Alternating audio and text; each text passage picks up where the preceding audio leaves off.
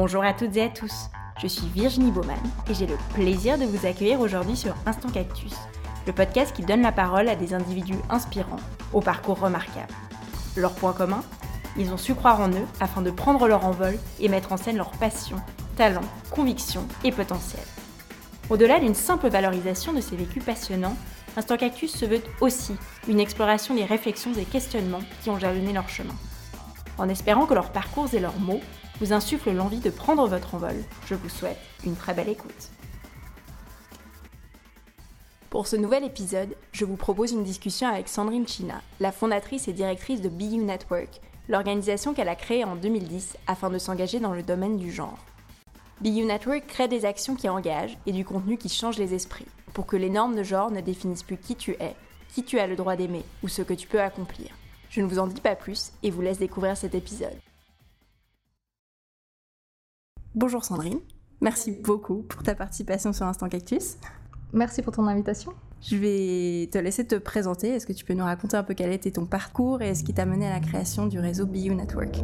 Ok, alors euh, moi c'est Sandrine China, j'ai 34 ans, je vis à Genève.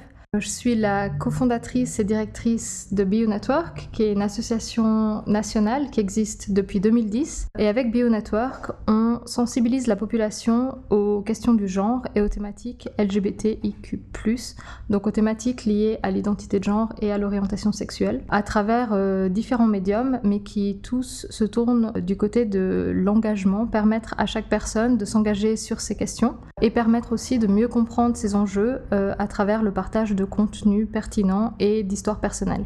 On va y revenir dans un instant. Comment est-ce que tu es arrivé à la construction de ce réseau? Qu'est-ce qui t'a amené à, développer ça? Alors, moi, je pense que quand on se lance dans l'entrepreneuriat, quand on crée un projet personnel, c'est souvent basé sur, sur oui, quelque chose qui, est, qui est lié à notre histoire, à, nous, peut-être quelque chose qu'on a vécu, quelque chose qu'on veut changer. Moi, j'ai grandi en, Valais, dans un petit village euh, dans la, dans la montagne.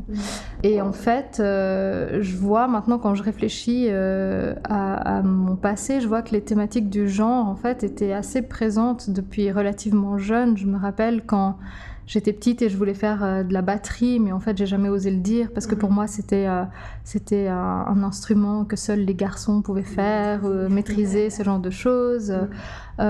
aussi, quand j'ai eu 12, 14 ans, j'ai compris que j'aimais les filles et pas les garçons. Et du coup, c'est tous ces éléments-là où je me suis sentie en fait différente par rapport à ces notions de, de genre et d'orientation sexuelle. Et c'est quelque chose qui, pour moi, est, est devenu assez fondateur dans en fait mon engagement je me suis pas toujours engagée ou pas en tout cas directement quand j'étais en Valais, un petit peu de manière un peu clandestine et secrète. J'étais assez jeune et j'étais euh, au collège et on avait parlé de, je crois qu'à l'époque c'était le, partenariat enregistré ou la, la, Gay Pride qui avait eu lieu à Sion à l'époque. Euh, et, je me rappelle qu'on avait un forum euh, en ligne avec notre classe et, que je m'étais un peu engagée de manière anonyme, sous un pseudonyme, pour un peu défendre mes idées.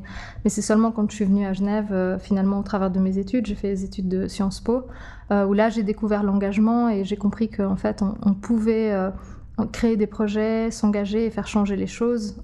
et ça, je dirais que c'est un peu la base de mon engagement. Super, on va, faire un petit point de lexique avant de rentrer un petit peu plus dans le détail de l'interview. Si tu parlais avant de genre, on a parlé de genre plus, est-ce que tu peux clarifier aussi un petit peu ce que c'est voilà, les, les dénominations qui sont peut-être pas forcément claires pour tout le monde? Je pense à la génération de mes parents qui sont souvent un petit peu perdus. Donc entre LGBTQ, LGBTQIA, genre plus, comment tu expliquerais? C'est vrai que ça semble hyper compliqué pour en fait quelque chose d'hyper simple. Euh, mais souvent quand on parle de genre, on pense à l'égalité entre les femmes et les hommes. Ça veut dire qu'on part du principe qu'il y a une binarité dans la société, d'un côté les femmes, d'un côté les hommes, qui sont différents et qui ont des caractéristiques assez fixées, qui peuvent nous permettre de savoir ce qu'est une femme ou un homme et qui en fait nous mettent dans, des codes précis qui peuvent parfois nous faire sentir euh, mal finalement si on n'entre pas dans ces codes. Donc la notion de, genre plus, comme nous on l'a défini, en fait c'est une vision plus inclusive du genre qui prend en compte les différentes euh, caractéristiques ou les différents niveaux du genre. Hein, parce que le genre d'une personne, c'est pas seulement ses caractéristiques euh, sexuelles, c'est aussi son identité de genre, ça veut dire comment cette personne se ressent. Et ça peut soit être lié à ses caractéristiques sexuelles, ce qu'on appelle une personne cisgenre, ou ça peut ne pas être en lien avec ses caractéristiques, par exemple ce qu'on appelle une personne transgenre, mm. donc le T de LGBTIQ+. Mais il n'y a pas seulement cet aspect de est-ce que je me sens, euh, par exemple, femme, homme, est-ce que je me sens non-binaire, par exemple, ça peut être une catégorie entre deux. Il y a aussi l'expression de mon genre, ce qu'on appelle l'expression de genre, dans la manière dont je vis mon genre, comment la société va me percevoir. Et il y a finalement l'orientation sexuelle. Donc ça, c'est quelque chose qui est en général plus connu. C'est par qui je vais être attiré, de qui je vais tomber amoureux. Et puis là, à nouveau, en fait, si tu veux aller plus dans la complexité, tu peux penser qu'il y a l'orientation sexuelle et l'orientation affective qui parfois vont ensemble et parfois pas. Merci beaucoup. Tu parlais avant de perception de la société, justement pour comprendre un peu où en est la Suisse aujourd'hui. Est-ce que tu peux, bon, je pense que le sujet est très vaste, mais un petit peu nous expliquer voilà, ce qui est mis en place à l'heure actuelle et quel progrès il reste à faire en Suisse, peut-être par rapport à d'autres pays? Ouais. Euh, c'est sûr que depuis le début de, de, mon engagement en 2010, les choses, elles ont extrêmement changé. Quand moi j'ai commencé et qu'on a créé Bio Network avec un, groupe de jeunes de toute la Suisse, on a commencé à chercher euh, des fonds pour le projet. Puis quand on a approché la Confédération, euh, pour lever de l'argent, on nous a dit de les approcher sous l'angle de la jeunesse. On était un groupe de jeunes qui voulions créer un projet qui rassemble des jeunes en Suisse, qui s'engagent sur les thématiques LGBTIQ+. La Confédération nous a dit Ah, super, mais en fait, on hésite entre deux euh, offices fédéraux pour votre projet, sachant que les thématiques LGBT n'étaient pas du tout traitées au niveau fédéral ou en tout cas soutenu de cette manière. On hésite entre deux offices, euh, l'Office fédéral euh, des assurances sociales qui traite les questions de jeunesse et l'Office fédéral pour les personnes en situation de handicap.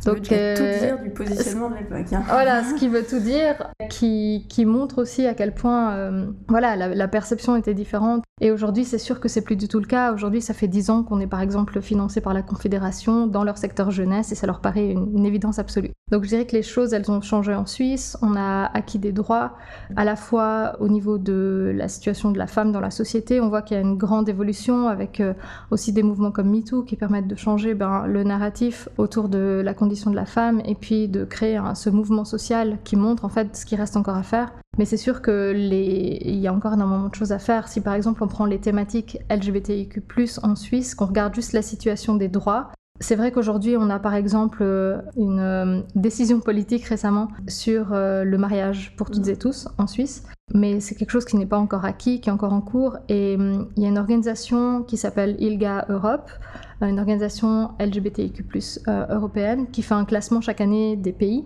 en mhm. fonction de l'égalité légale pour les personnes LGBTIQ+ dans les pays d'Europe. Et la Suisse est encore 23e, entre la Bosnie et le Kosovo, je crois. Qui, en fait, euh, c'est intéressant parce que quand on pense aux pays de l'Europe de l'Est, on pense que ah, la Suisse est clairement euh, le pays des droits humains et beaucoup plus avancé, etc. Et en réalité, en fait, on est exactement au même stade. C'est vrai que c'est quelque chose qui est parfois difficile de vivre dans un pays où on pense que tout va bien, alors que c'est pas le cas ce qui rend parfois la chose compliquée, tout comme avec le féminisme, quand euh, les gens disent Ah, mais aujourd'hui les femmes, elles peuvent faire ce qu'elles veulent, elles ont toute la liberté possible, pourquoi est-ce qu'on a besoin encore d'être féministe? En réalité, euh, c'est le cas, plus que jamais en fait. Parce que justement, par rapport à des votations, je pensais notamment à la loi contre l'homophobie qui est passée, je crois que c'était février, mhm. sauf erreur, donc 63, je l'avais noté 63,1%, qui est donc l'interdiction de la discrimination en raison de l'orientation sexuelle. Est-ce que ça, pour toi, c'est des vraies avancées ou c'est de la surface? Et la discrimination, en fait, elle se fait dans le quotidien, et du coup, c'est des petits combats du quotidien? Alors, c'est une vraie avancée dans le sens où c'est vrai que la protection légale, en fait, contre, contre euh, l'homophobie est une, base euh, de laquelle on a besoin. Après, là où c'est un peu décevant pour moi, c'est que typiquement, euh, l'identité de genre n'a pas été retenue dans cette loi. Ça veut dire que l'orientation sexuelle, oui, mais l'identité de genre, non. Donc on voit que c'est aussi toujours un peu la politique du compromis, où en fait on accepte certaines choses. C'est comme au moment de la votation sur le partenariat enregistré, qui est donc le Pax euh, suisse. Beaucoup de gens ne savent pas, mais en fait on n'a pas... Euh, le mariage en Suisse euh, et on, on, a quelque chose qui s'appelle le partenariat enregistré, qui est différent avec différents droits. On a toujours des compromis. À l'époque du partenariat, euh, je me rappelle d'avoir été, euh, d'avoir soutenu le mouvement en, contribuant à la, campagne. Et un des arguments qu'on faisait valoir, c'est surtout ne vous inquiétez pas. Dans le partenariat, les couples de même sexe ne pourront pas avoir des enfants, ne pourront pas fonder une famille, parce que noir sur blanc, dans cette loi, il y a que la personne renonce à, à des droits qu'elle a en tant que personne célibataire. Donc je dirais que c'est assez typique de la Suisse, c'est l'avancer par euh, les petits pas, euh, c'est se hâter euh, lentement, ou voilà. Mais c'est toujours des avancées. Je pense qu'il faut, il faut quand même que les lois sont hyper importantes parce que les lois, si tu imagines être un ou une jeune LGBTIQ, quand tu vois la vie qui t'est réservée, quand tu vois ton futur, ben, une chose t'est permis par la loi qu'il y a dans ton pays de vivre dans un pays où ton orientation sexuelle euh, n'est pas criminalisée, où tu pourras vivre ton identité de genre, par exemple euh, faire correspondre euh, ton identité de genre sur tes papiers, ta nouvelle identité de genre sur tes papiers, etc. Donc ça, c'est hyper important. La loi, c'est la base qui te permet d'avoir une première, je dirais, une première vision de la victoire et te donner des perspectives dans ta vie. Je me rappelle quand j'étais justement jeune en Valais, que j'imaginais que ma vie future serait avec une femme et pas un homme, mais qu'en réalité, à l'époque, il n'y avait aucun droit. Ce qui est assez étonnant, c'est que moi, je me disais toujours que je me marierais un jour et que j'aurais des enfants avec une femme. C'est drôle parce qu'en fait, c'était impossible à l'époque. Le cadre n'était pas du tout comme voilà. ça. Hmm. Et je me dis que quelque part, j'avais un espèce d'optimisme intrinsèque, je ne sais pas pourquoi, et tant mieux en fait de l'avoir vécu comme ça. Mais il y a peut-être plein d'autres jeunes euh, enfants ou d'adultes à l'époque qui en fait ne pouvaient pas le vivre et pour qui c'était dramatique. Mm. Et donc la loi est la base qui te permet d'avancer. Après, je dirais que la société dans laquelle tu vis au quotidien représente aussi ben, voilà, la majorité de, de la manière dont tu vas ressentir si tu es accepté ou pas. Mais souvent, les lois peuvent faire évoluer les sociétés. En Suisse, on, a un, des seuls pays avec une démocratie directe où la population va voter directement sur les lois, ce qui fait que les avancées sont très lentes et souvent en réalité, les lois peuvent amener la société à se transformer. Si on prend un pays comme l'Espagne, typiquement, où on a le mariage pour toutes et tous, le moment où ça a été mis en place, jamais ça aurait été voté par la population. Aujourd'hui, la population trouve ça complètement normal. C'est complètement intégré dans les... Exactement. Et pourtant, ça n'aurait jamais été voté.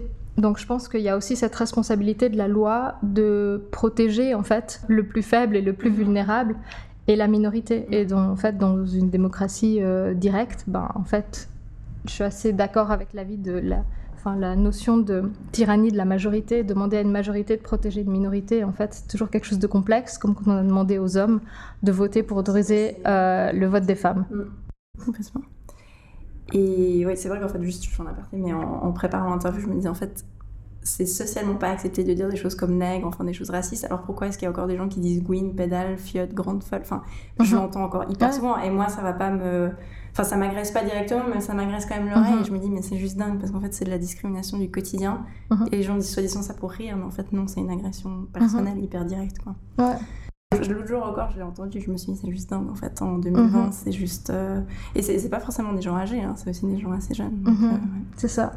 Sur euh, notre blog, on a un article fait par une, une blogueuse pour BioNetwork qui s'appelle L'égalité est un droit, elle n'est pas une opinion ou un truc comme ça. Et je trouve c'est hyper intéressant en fait cette idée que aujourd'hui il y a les gens qui disent encore par exemple des insultes probablement de moins en moins. En tout cas, moi, dans la manière dont je vis les choses, j'ai des souvenirs de, m'être fait traiter de mots comme euh, Gwyn ou même lesbienne que les gens utilisaient comme insultes dans la rue, ouvertement par des gens qui criaient ces mots, euh, voilà. Alors que c'est quelque chose qui arrive plus du tout. Mais par contre, les gens se permettent encore de donner leur opinion, typiquement sur le fait est-ce que je devrais ou pas avoir euh, des enfants? Et en fait, pour moi, est-ce que c'est une opinion ou est-ce que c'est un droit mhm. et, et qu'est-ce que c'est l'égalité et à quel point les gens, par exemple, se sentent autorisés à donner leur avis sur le mariage pour tous? Par exemple, à ma femme et moi qui venons de nous marier euh, l'année dernière, en fait, c'est quelque chose qui est extrêmement violent, mais que les gens prennent comme une opinion, en fait. Mm. Et ça, pour moi, c'est une forme de violence, en fait, qu'on peut vivre. Complètement, parce qu'en plus, c'est se donner le droit d'émettre mhm. une opinion sur quelque chose qui ne les concerne pas et qui ne les regarde pas du tout. c'est ça. C'est intime, en fait, ça vous concerne vous, ça les concerne Exactement. pas. Exactement. Ce qui mène à ma question suivante, qui était que la discrimination est souvent nourrie par les stéréotypes. Et c'est sur ce sujet que tu avais pris la parole, je crois, lors d'un TEDx en 2013. Est-ce que tu peux nous dire un, un petit peu plus sur voilà, l'influence du stéréotype dans le quotidien? Bah déjà, un truc super intéressant avec ce TED, c'est que en fait, ouais, c'était en 2013 et que c'était à une époque en fait où quand je regarde le TED maintenant, je me dis qu'en fait, il n'est pas du tout inclusif, parce que je parle de manière complètement binaire. En fait, je parle des homosexuels versus des hétérosexuels. Mhm.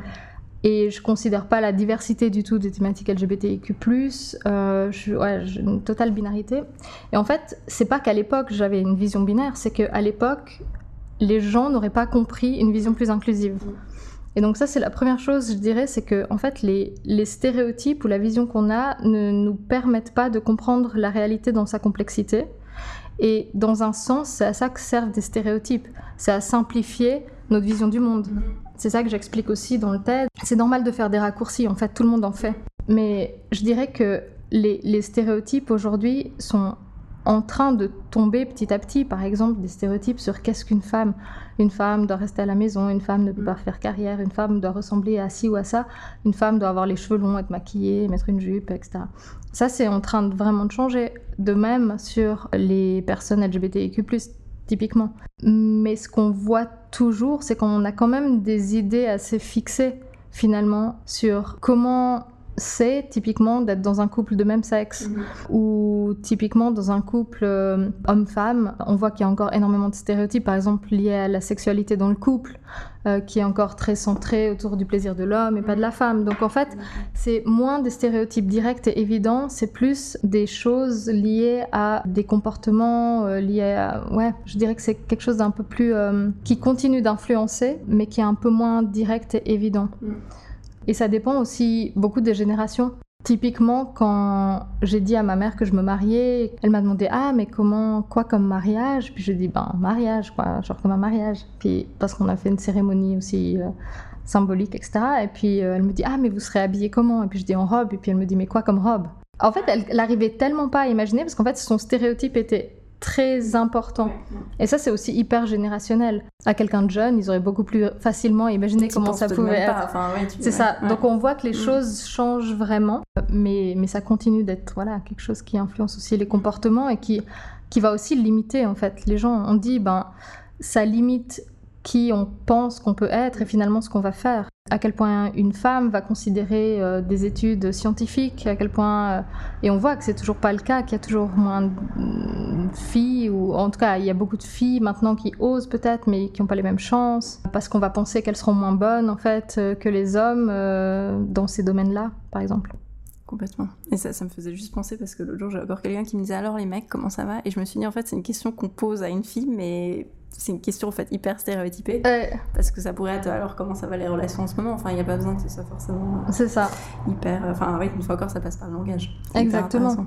Et ça, c'est hyper limitant parce que si tu dis ah alors avec les mecs machin, bah cette personne va pas oser du coup Non. en parler. Ou alors, faut être sacrément Ah, C'est ça. bold, quoi. Sur le moment, faut. Exactement. Mm. On a fait justement avec BioNetwork il y a quelques années une vidéo euh, pour Ciné Transat, donc festival de, de films en plein air, qui était un petit euh, mini euh, clip comme ça avec justement trois filles dans un bar qui regardent passer des gens dans la rue et une fille demande à l'autre Ah alors toi les mecs? Et puis ensuite elle dit Ah ou les filles en fait. Et ben voilà, tout est dit. En fait, c'est à travers le langage, on peut changer beaucoup de choses. En fait, c'est souvent de montrer son ouverture qui va compter et qui va donner la possibilité à la personne de s'exprimer et de vivre les choses. Et de pas toujours s'attendre à ce que les personnes LGBTIQ+, aient le courage, toujours, tous les jours, en fait, Mm. de, euh, de, de vivre librement qui elles sont face à des barrières, en fait. C'est pas toujours simple. Ni l'envie toujours d'éduquer les gens aussi. Et tu penses qu'au-delà de ces stéréotypes, qu'est-ce qui vient nourrir en fait cette discrimination? Est-ce que c'est des tabous, de l'incompréhension, de la peur de la différence? C'est un peu tout ça. Euh, je pense que c'est l'éducation dans laquelle on, on manque encore d'informations, le Mhm. manque d'informations. Le stéréotype, c'est la vision la plus simple de quelqu'un, c'est dire un groupe est comme ça. Donc déjà, c'est pas voir les, les personnes dans leur individualité. Moi, ce que je dis toujours aux gens qui disent ah mais euh, euh, j'y connais rien euh, sur les personnes non binaires. Si je suis en face d'une personne non binaire, euh, je sais pas trop, je comprends pas trop et tout. Et en fait, moi, ce que je leur dis, c'est en réalité, vous pouvez toujours demander à la personne de vous expliquer. Et au final, comment la personne se définit, ben, en fait, c'est sa réalité et c'est ça qu'il faut accepter. En fait, il n'y a pas tellement à se poser des questions sur je comprends pas ce que ça signifie, je comprends pas comment je dois accepter, je sais pas ce que c'est. En fait, finalement, si la personne se définit d'une certaine manière et que elle, ça lui convient, alors toi, accepte cette réalité-là. En fait, quand on n'est pas concerné par quelque chose, on peut jamais parler de cette chose ni savoir ce que c'est.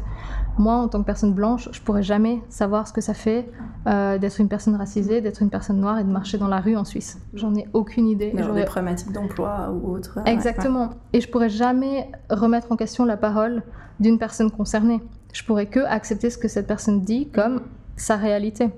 Ça, c'est le premier truc, je pense. C'est souvent on essaye d'interpréter, de comprendre, de, en fait, de, à travers nos yeux, de percevoir la réalité de l'autre, sans en fait juste demander à l'autre de nous parler de sa réalité. C'est le premier truc.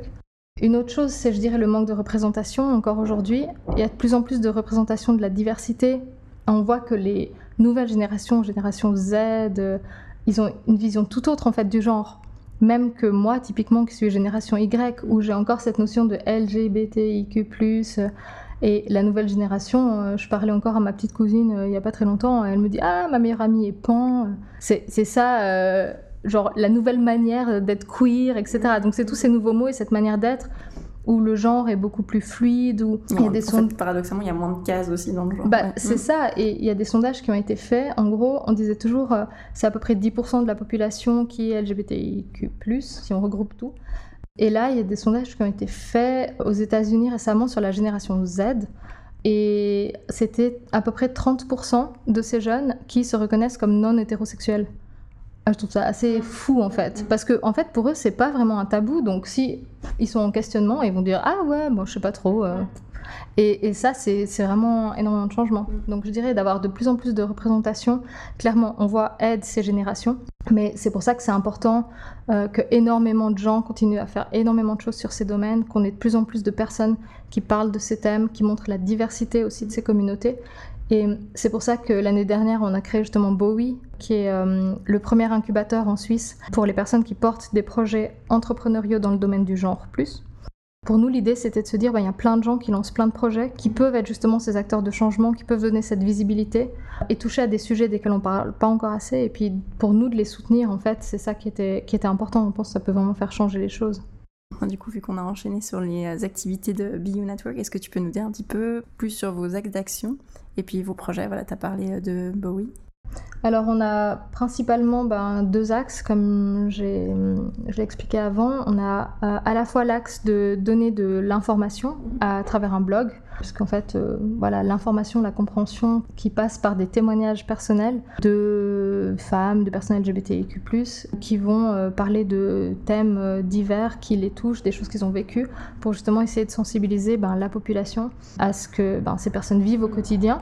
Donc le but, ça s'adresse, enfin l'audience, dire la cible, c'est plutôt une audience qui est pas sensibilisée à ces thèmes, ou c'est au contraire justement de, de partager des vécus pour des personnes qui qui ont la même sensibilité? Alors, c'est les deux c'est à la fois sensibiliser les personnes qui ne le vivent pas mhm. euh, pour mieux comprendre ces vécus, que ce soit dans la communauté ou hors de la communauté. Moi, en tant, mon vécu en tant que femme euh, cisgenre euh, lesbienne n'est pas le même qu'un mec trans. Mhm. Typiquement, donc déjà à l'intérieur de la communauté, il y a ces échanges. Et ça peut être aussi face à, par exemple, des personnes plus jeunes qui se cherchent encore, qui peuvent lire certains témoignages et se dire ah ben en fait, ça me parle, en fait, je me sens représentée. Ah, ben, si cette personne a vécu ça aussi, ben, peut-être que ce que je vis est légitime et fait du sens. Et, on a eu le témoignage, justement, il n'y a pas trop longtemps, d'une fille de 17 ans qui nous disait Ah, ben, votre dernier article, en fait, m'a fait hyper du bien parce que c'est exactement ce que je vis. Et puis, c'est cool, en fait, de le lire et de voir que, ben, en fait, cette personne euh, le vit bien et puis c'est cool. Et puis voilà. Donc, ça, que j'y aussi. Exactement. Et ça, c'est vraiment chouette. Ça, c'est le premier axe, partage de contenu. Et le deuxième axe, c'est l'incubateur Bowie, donc c'est le soutien aux personnes qui s'engagent mhm. dans le domaine du genre plus. On a voulu créer un, incubateur de projets entrepreneuriaux parce qu'on a vu qu'il y a plein de choses qui se faisaient, mais qu'en fait ces projets trouvaient euh, difficilement en du soutien dans la voie classique de l'entrepreneuriat, ce soit des incubateurs ou alors des personnes qui savaient pas trop comment se lancer ne savaient pas trop comment financer leur projet. C'est vrai que nous, on a commencé il y a 10 ans, on a eu de la chance d'être aidés par des personnes qui elles-mêmes s'étaient lancées dans l'entrepreneuriat, qui elles-mêmes avaient euh, du réseau, pouvaient nous aider, euh, nous donner euh, les templates de leur budget, nous expliquer comment faire. On s'est dit, ben, en fait, c'est le moment pour nous de, de aussi repartager ça avec cette communauté. On a eu de la chance d'être financé pour le projet, donc l'incubateur, c'est 6 mois de soutien pour 20 porteuses et porteurs de projets par an qui est entièrement gratuit en fait pour ces personnes. Donc ça c'est quelque chose d'assez chouette. Puis c'est aussi euh, surtout une communauté en fait de personnes qui s'engagent pour les mêmes choses et qui euh, ont vraiment envie de se soutenir mutuellement euh, et à travers toute la Suisse. C'est ça aussi qui est intéressant. C'est à la fois en Romandie, en Suisse alémanique, donc vraiment une communauté nationale qui s'engage avec aussi le soutien de personnes qui s'engagent à l'étranger et qui représentent en fait ce qu'on appelle des rôles modèles. Donc ils donnent en fait cette vision de ok, ben moi j'ai fait ce projet, euh, je sais pas, aux États-Unis, en Angleterre, en France. Ben toi aussi tu peux le faire, tu peux faire comme ça. Ça donne plein d'idées en fait, ça montre différentes réalités et une entraide au niveau global parce que finalement, qu'on soit euh, femme, qu'on soit LGBTIQ+, on vit euh, toutes et tous relativement les mêmes choses, parfois de manière plus dramatique, parfois de manière plus frontale, plus indirecte. Ça dépend où on est et ce qu'on vit, mais il y a toujours cette même notion de, il reste encore énormément à faire et on peut toutes et tous y contribuer en fait. Exact. Et juste par curiosité, tu m'avais dit l'autre fois, mais le nom Bowie, du coup, ça vient de quoi? Alors c'est bon alors évidemment David Bowie c'est assez évident pour tout le monde voilà euh, avec euh, sa remise en question voilà, du, du genre, de l'expression de genre, son côté très androgyne, etc. Et aussi, euh, le nom Bowie, c'est un acronyme pour les cinq valeurs de l'incubateur, qui sont bold, open, wild, innovative et empowering, qui sont donc les cinq valeurs qu'on essaie de promouvoir à travers l'incubateur et à travers lesquelles, et, les valeurs qu'on essaie d'amener au, projet. Donc bold, c'est l'aspect de audacieux, de se lancer, euh, d'essayer d'avoir un, important impact. Open, c'est l'aspect d'être inclusif de la diversité, à la fois des thématiques du genre plus, mais aussi hors des thématiques du genre plus, de la diversité en général, et d'avoir des projets aussi intersectionnels. On a eu des projets, par exemple, sur euh, thématiques LGBTIQ+, et handicap. Donc ça, c'est aussi des, choses qui nous intéressent énormément. Wild, c'est des projets différents qui créent le changement de manière inattendue, innovative, de manière innovante, jamais vue, et empowering qui permettent à hum, toute personne de changer les choses et de s'engager pour ces thématiques, donc des projets qui vont être en mode vraiment de empowerment euh, pour la population. Super, merci. Et sans faire de la publicité pour un projet en particulier, est-ce que tu as deux, trois exemples de projets justement qui ont été déclencheurs de changement, qui sont innovants? Mhm. Par exemple, dans la nouvelle volée qu'on accompagne là, donc là, euh, Bowie est en cours jusqu'à novembre cette année. Euh, dans la nouvelle volée, il y a par exemple un, projet de salon de coiffure slash euh, barbershop inclusif qui part de l'idée que en fait c'est compliqué quand on a envie juste d'avoir une, coupe de cheveux comme on a envie de l'avoir et puis qu'on a une certaine expression de genre qui fait que bah, on va être perçu comme une femme ou un homme et qu'au final on n'ose pas demander les choses. On va nous proposer des choses assez classique. Ah, euh, j'imagine que vous êtes une femme, on va vous faire un petit carré, un petit machin. En fait, non, je voulais que vous me rasiez la moitié de la tête. Et en fait, voilà, ou j'en sais rien, ou inversement. Euh. et, en fait, c'est intéressant ce projet parce que c'est à quel point l'inclusion et la représentation peut passer par quelque chose d'aussi simple que, en fait, un endroit où on peut se faire couper les cheveux ou un barbershop, quelque chose auquel on ne pense pas forcément, mais qui montre justement tous ces stéréotypes et ces limitations qu'on a au quotidien et qui peuvent véritablement bah, faire que les gens se sentent bien dans leur vie et dans leur corps. Et ça, c'est super important. Un autre projet, on en a, on en a beaucoup parce qu'on en a 23 cette année. Il y a par exemple un groupe qui crée un projet autour de la non-binarité avec j'ai les mots en anglais, donc euh, les gens qui sont gender non-conforming, mhm. qui en fait créent un espace pour ces personnes pour se retrouver et explorer en fait leur genre de mhm. manière euh, libre dans une communauté qui est safe, mhm. qui est assez proche de l'autre projet euh, et qui pourrait par exemple amener une collaboration entre les deux projets. Donc c'est ça aussi qu'on essaye de faire, c'est de se dire ben, à quel point ces personnes qui peut-être se seraient jamais rencontrées entre quelqu'un qui basé en Valais, qui habite à Lausanne, et un autre projet qui est à Zurich, en fait, créer ces synergies entre les projets. Sur une toute autre note, on a un projet porté par une femme qui est comptable euh, de profession et qui en fait crée une plateforme pour donner des outils aux femmes sur la gestion financière. On voit que l'accès aux outils financiers, c'est encore vu comme quelque chose de très masculin. On a encore euh, dans les couples souvent euh, plus euh, l'homme qui va gérer l'aspect financier. Quand on pense aux investissements, il y a encore toujours moins de femmes qui pensent à ça, etc. Et, ça, c'est quelque chose qui est très stéréotypé et en fait qui ne fait aucun sens. Les femmes sont tout à fait autant capables et peuvent tout à fait avoir autant un intérêt à réfléchir à ces questions-là et à prendre ces choses en main Et c'est vrai que ben, dans notre génération, c'est peut-être quelque chose qui est de plus en plus évident, Mhm. mais dans les générations, par exemple, de nos parents, c'est quelque Ouais. chose qui est encore vraiment, qui était un grand, un grand fossé entre les hommes et les femmes, et qui a fait que beaucoup de femmes, ben, au moment où typiquement euh, elles voudraient se séparer, par exemple, euh, de leur mari, C'est un peu une, euh, c'est une une limitation. ouais. Euh, parce que par exemple ces personnes n'ont jamais géré l'argent euh, Mm. de la famille, etc. Et typiquement ça c'était le cas dans ma famille. Et finalement c'est assez fondamental en fait pour assurer sa sécurité et son Et puis son avenir. indépendance, oui, en fait. Et son indépendance. Mm. Donc ça c'est un projet aussi que je trouve particulièrement intéressant. Complètement.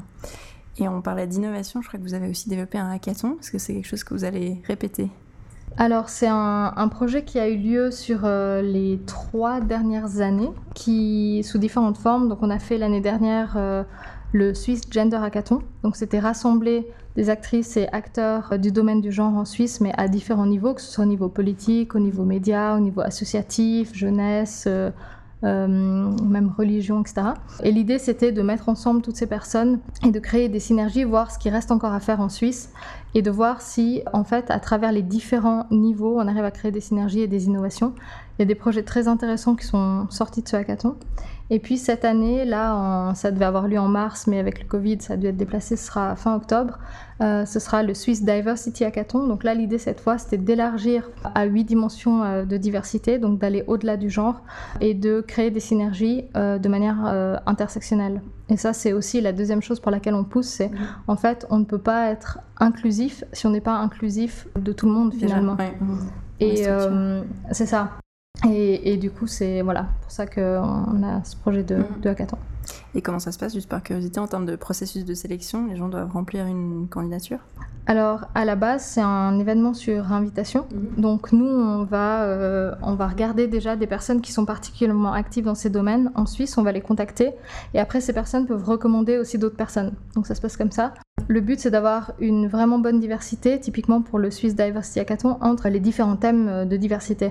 On ne veut pas une surreprésentation d'un thème sur un autre. Donc, il y a aussi de la sélection à ce niveau-là. Et puis, on a aussi toute la notion des langues qui complique évidemment tout en Suisse. Du coup, c'est en plus si mauvais en allemand. donc- ah, C'est ça, donc c'est un événement qui est à la fois multitopique et multilingue, euh, avec environ 100 personnes et avec différentes étapes dans la journée pour euh, permettre l'innovation. Donc on a d'abord toujours une phase où on établit les, les enjeux et les problématiques de notre domaine avec différentes personnes qu'on ne connaît pas, mais on est dans le même domaine. Et ensuite, on va être envoyé sur une table où on est dans un tout autre domaine et on met notre lunette de ce qu'on appelle le fresh brain. Le premier, c'est expert brain, c'est je parle de ce que je connais.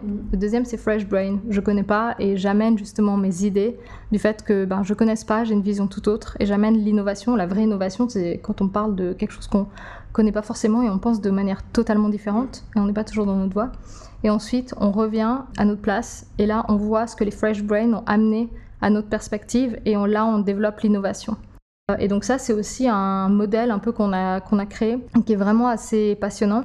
Cette année, avec le Covid, l'événement sera en ligne, Euh, donc on verra comment ça va se passer. J'imagine, on a fait déjà là tout le lancement de Bowie cette année complètement en ligne, avec des gens qui sont un peu partout, euh, à la fois en Suisse et aussi dans le monde. Du coup, a priori, ça se passe bien, donc voilà, je me réjouis aussi de voir comment ça va se passer, mais j'ai assez euh, confiance. Et en termes de vie, donc de l'organisation, donc toi tu as créé BU Network. Comment ça se passe maintenant? Est-ce que tu es entouré, j'imagine, vu le nombre de projets que, que vous mettez sur pied? Ouais, alors euh, on est cinq euh, dans l'équipe. Heureusement qu'on est cinq, parce qu'en fait on a effectivement beaucoup de projets et cinq en fait c'est pas beaucoup. On a aussi la chance d'avoir des bénévoles euh, qui nous soutiennent pour la mise en place de projets. Donc euh, ça c'est vraiment chouette. C'est vrai que quand on voit tout ce qu'on fait, des fois on se demande comment on peut faire ça à, à 5, mais au final ça a l'air de fonctionner. Euh, mais oui, c'était important euh, pour moi euh, aussi de créer une équipe autour de ce projet. C'est vrai que quand on a commencé, on était vraiment un groupe de, jeunes, on savait pas vraiment ce qu'on faisait, mais on savait assez rapidement qu'on voulait professionnaliser l'organisation et que en fait, si on voulait créer un changement, il fallait une structure solide qui puisse perdurer en fait au fil des années. Et pour ça, il faut aussi une équipe et des gens qui sont comités et qui travaillent pour l'organisation. C'est pour ça que la professionnalisation, c'est aussi quelque chose de quel on parle beaucoup dans l'incubateur Bowie avec les projets. Souvent, les projets disent Ah, mais moi, je veux amener le changement et je veux pas réfléchir à ça comme un job. Je veux pas nécessairement avoir de l'argent à travers ça. Et en réalité, ce que nous, on leur dit, c'est il y a 90% des projets entrepreneuriaux qui passent pas le cap des 18 mois. Si on veut tenir sur la durée, il faut à la fois quelque chose qui réellement nous touche. On dit euh, tomber amoureux de son problème et pas de sa solution. La solution, elle va changer tout le temps, mais il faut vraiment un problème qui nous porte. Et ensuite, il faut se donner les moyens de pouvoir passer du temps dessus. Et c'est vrai que si on gagne pas notre vie à travers ces projets, si on peut pas créer une structure solide, euh, souvent les projets durent quelques temps et ensuite vont s'arrêter. Bon, Donc, euh, par faute exactement. Et par faute euh, voilà, de temps, si on doit travailler à côté, etc. Donc oui, avoir une équipe professionnelle, c'est mm. important. Et tu parlais de financement et tu l'évoquais au tout début, la façon dont vous êtes financé. Est-ce que vous avez d'autres structures de soutien enfin, qui vous accompagnent Comment ça se passe? Mhm. Alors, on a de la chance d'avoir euh, des partenaires euh, assez de longue date. On est organisé sous la forme d'une association euh, reconnue d'utilité publique. Donc, on est financé majoritairement par des subventions à la fois d'institutions publiques et de fondations privées, notamment la Confédération, la ville de Genève, l'État de Genève, au niveau public et puis au niveau privé. On a aussi euh, une fondation de Zurich qui s'appelle la Fondation Mercator, par exemple, qui est une fondation d'entreprise. On a la Fondation Gandur pour la jeunesse. Donc, surtout des choses au niveau de la jeunesse et au niveau de l'inclusion, mhm. euh, autour du genre et au niveau de l'égalité. Euh, et on est en train de réfléchir aussi à quel nouveau modèle on pourrait mettre en place pour la suite de l'incubateur. C'est sûr que se financer sur des subventions publiques, c'est assez génial parce que ça permet de lancer des projets, de payer à la place des porteuses et porteurs de projets. Mais on doit réfléchir à comment est-ce qu'on peut assurer euh, la durabilité euh, de l'incubateur et de nos projets dans le long terme, sachant que des subventions, en général, c'est maximum trois ans et ensuite on doit toujours tout recommencer. Donc euh, ça, c'est quelque chose auquel on, maintenant on réfléchit beaucoup. Euh, et en fait, on est dans la phase pilote de Bowie, là, 2019-2021. Et l'idée, c'est d'utiliser la, fin de la phase pilote plus la suite pour lancer un peu Bowie sous un, nouveau modèle qui puisse être plus durable aussi euh, dans le temps et en partie cofinancé d'autres façons. Et à l'heure actuelle, est-ce que vous arrivez à mesurer votre impact de manière assez concrète ou c'est encore difficile? L'impact direct sur les porteuses et porteurs de projets est vraiment facile à mesurer aussi parce que nous, l'impact, c'est quelque chose qui, qui nous drive, quoi. C'est quelque chose qu'on mesure et c'est, je dirais, c'est pas la peine de créer un projet euh, d'entrepreneuriat social si on, on mesure pas son impact, mmh. parce qu'on mmh. on fait les choses mais on sait pas pourquoi. Exactement. Pour nous, c'est quelque chose qu'on fait depuis le début et on, voit par rapport euh, porteuses et porteurs de projets entre le moment où ils commencent et le moment où ils terminent les six mois une partie du projet a été réalisée, le projet est sur place. Il n'y a évidemment pas tout le monde qui va réussir à terminer, et ça c'est absolument naturel en fait dans n'importe quel incubateur. Mais on voit vraiment l'impact qu'on peut générer. Et ensuite, nous, on essaye aussi de pousser euh, ben, les projets à mesurer eux leur impact sur directement leurs bénéficiaires. Et donc ça, c'est quelque chose que nous, on essaye aussi de suivre. Euh, et, d'essayer de quantifier en fait cet impact. Et ça c'est assez difficile j'imagine selon quoi. Ça c'est compliqué parce que chaque projet aura un impact différent. Mhm. Donc il y a des projets qui vont regarder plutôt, c'est de la sensibilisation, donc combien de personnes ont été informées par leur projet à travers les différentes plateformes où ils se sont diffusés. D'autres auront eu un impact plus qualitatif sur un plus petit nombre de personnes. Alors là, ce sera plutôt quelque chose avec des questionnaires ou des interviews avec ces gens. Nous, on essaye de rassembler ça et d'avoir un peu une idée globale euh, du nombre de personnes impactées par l'organisation et par, euh, Bowie. Et sur le sujet de la visibilité, donc quand j'ai préparé l'interview, j'ai vu que tu avais été reconnue par le temps comme euh, faisant partie des 100 personnalités qui font la Suisse romande en 2020. Et tu as reçu aussi un autre prix du Graduate Institute of International Studies en 2019. Au-delà de cette visibilité, comment est-ce que tu fais connaître le réseau? Parce que toi, forcément, tu as ta personnalité publique et tu, tu parles de ton engagement, tu le mets en valeur. Comment est-ce que tu fais connaître le réseau au-delà de ces prix? Alors oui, il y a toute cette reconnaissance médiatique, les différents prix qui sont une manière importante d'avoir de la crédibilité et de faire connaître nos activités. Nous, on passe énormément par les réseaux sociaux, Instagram, Facebook, ça c'est, je dirais, à peu près notre numéro un. Et aussi euh, ben, le réseau qu'on a construit avec le temps, avec les différents euh, acteurs, actrices euh, des thématiques genre LGBTQ+, en Suisse au fil des dix dernières années. On a aussi un chargé de partenariat qui est en charge pour Bowie de créer des liens avec justement les rôles modèles. Donc euh, cette campagne, euh, chaque année, on veut mettre à peu près 50 euh, rôles modèles d'un peu partout dans le monde en avant et leur permettre de connecter à la communauté Bowie. Donc ça, c'est aussi un réseau qui est très important et qui, avec le temps, va grandir et donner quelque chose de très riche en fait. Dans la façon dont vous communiquez, est-ce que tu différencies entre les gens qui sont déjà sensibles, ça revient à ma question tout mhm. à l'heure, ou les gens qui sont complètement euh, étrangers euh, au genre et est-ce que tu différencies la communication?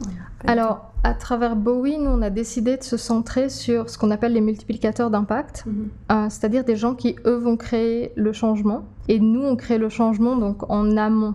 Ça veut dire, nous, on a vu que pour transformer toute une société, il faut énormément de gens qui font énormément de choses. On dit qu'il faut à peu près 25% d'une population qui adopte un comportement un certain comportement, par exemple un comportement inclusif, mm. pour que ce comportement se snowball euh, dans toute la société.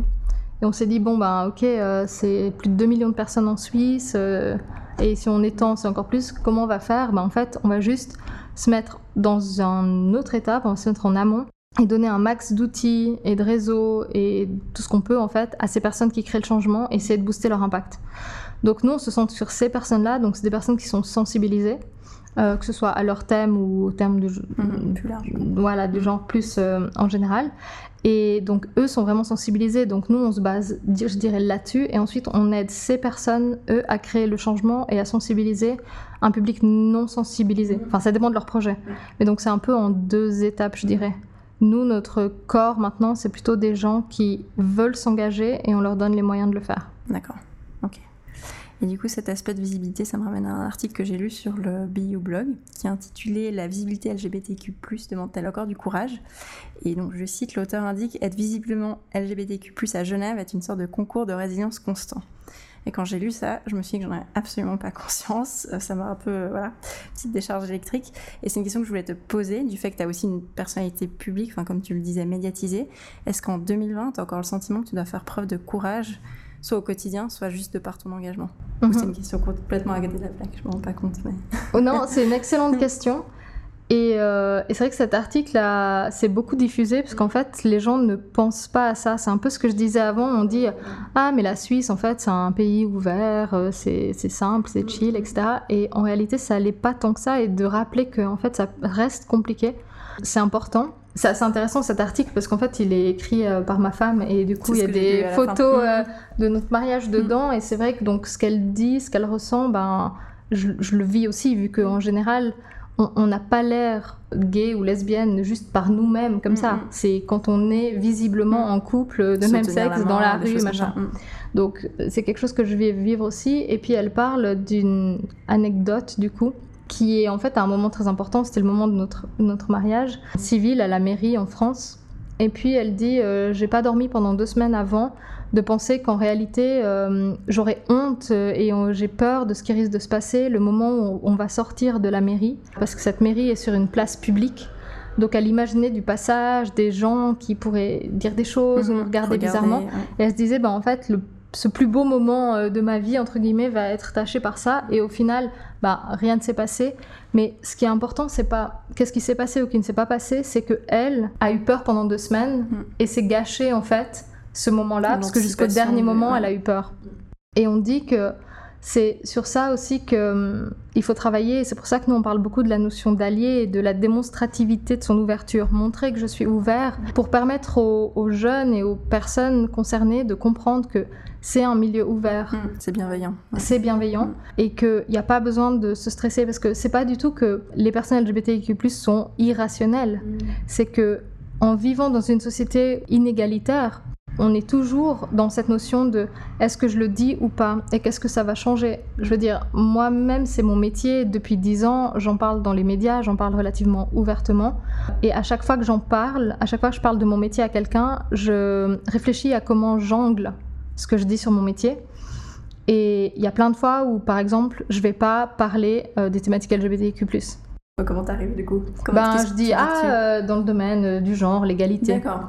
Et en fait c'est parce les que gens associent ça à quoi? Féminisme Ouais, féminisme, un truc comme ça, qui est déjà suffisamment chaud des fois pour certaines personnes. Et en fait c'est compliqué. Et en fait je vois que typiquement quand on a commencé il y a 10 ans, euh, j'avais une cofondatrice qui était dans le projet pendant très longtemps et très importante pour le projet, qui elle tout au début n'était pas out donc typiquement quand il y avait des interviews, elle voulait pas les faire, elle voulait pas mettre son nom dans les trucs. Et, ça, ça me paraissait dingue parce qu'elle travaillait tous les jours sur ça, mais elle voulait pas s'associer à ça. Quand j'ai dit à ma mère aussi que ben, je voulais en faire mon métier, que ça allait devenir professionnel, que j'allais en parler, elle m'a dit Ah, mais pourquoi tu dois le dire à tout le monde? Et c'est vrai que c'est quelque chose qui reste en fait difficile. Et, et typiquement, il y a quelques années, on avait un projet de travail avec les entreprises sur euh, l'inclusion de la diversité en entreprise et le bien-être des collaboratrices et collaborateurs et on vendait un, service à ces entreprises. Et en fait, moi, je me souviens qu'il y a plein de fois où je me suis retrouvée face à des personnes très homophobes, par exemple, vu qu'on parlait de diversité. Alors, même si on parlait de genre, c'était ah, les femmes, les femmes, et puis je disais ah, les LGBT, et puis c'était là, ah, non, cela, machin. Et c'était vraiment violent.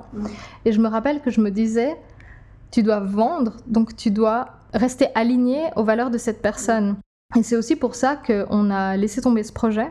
Parce qu'en fait, pour nous, c'était aussi trahir nos valeurs. C'était faux au final. C'était complètement faux, en fait, de me retrouver face à ces personnes qui clairement m'insultaient en pleine face sans le savoir parce que dans leur tête, je correspondais pas à leur stéréotype euh, d'une lesbienne.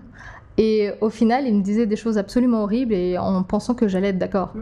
Euh, donc voilà, ça c'est assez dramatique. Ouais, il y a encore plein de choses. Enfin, je, je me rends pas compte, mais j'imagine même peut-être se prendre la main. Toi, ça te semble un geste anodin, mais il y a encore plein de gens qui vont mal te regarder. bah, fou, quoi. Justement, c'est en fait cet article est basé euh, sur. Euh, elle l'a écrit parce qu'on a participé à une campagne d'un projet Bowie mhm. de, de la volée de l'année dernière qui est créé par l'association Invisible. Et en gros, c'est un projet qui aura lieu en octobre à Genève, Parc des Bastions. Une expo photo sur euh, ben, euh, les couples et les familles euh, arc-en-ciel à Genève et l'expression ou leur vécu dans l'espace public. Mm. Comment on vit la ville, en fait, quand on a un couple, une famille arc-en-ciel. Et il y a des photos, justement, super belles, et puis des témoignages, en fait, de ces personnes. Donc ça, c'est vraiment quelque chose qui va être très intéressant, je pense, pour les gens de découvrir, ben, en fait, dans ces lieux dans lesquels on vit un peu tous les jours, en fait, ces personnes ne sont pas nécessairement à l'aise. Mhm. Et pourquoi? Et c'est sûr que, en fait, de de penser au regard que les gens peuvent parfois avoir sur nous, au fait que quand typiquement on va présenter quelqu'un du même sexe, la personne va faire ah! Genre c'est c'est le A avec trop de H à oui, c'est c'est hyper bizarre. Je veux dire, pourquoi, pourquoi cette réaction en fait? Genre, si je te présente mon mari, c'est bonjour, mais si je te présente ma femme, c'est ah! Genre, en fait, et ça, c'est tout le temps, vraiment tout le temps. Et c'est tout le temps un arbitrage, et c'est pour ça que c'est particulièrement bien choisi, un arbitrage constant et une décision constante de est-ce que je le dis ou est-ce que je le dis pas. Et à chaque nouvelle personne qui est pas au courant, c'est toujours une décision est-ce que je le dis ou je le dis pas. Et quand je le dis, c'est toujours conscient. Et je crois que ce sera toujours comme ça en fait.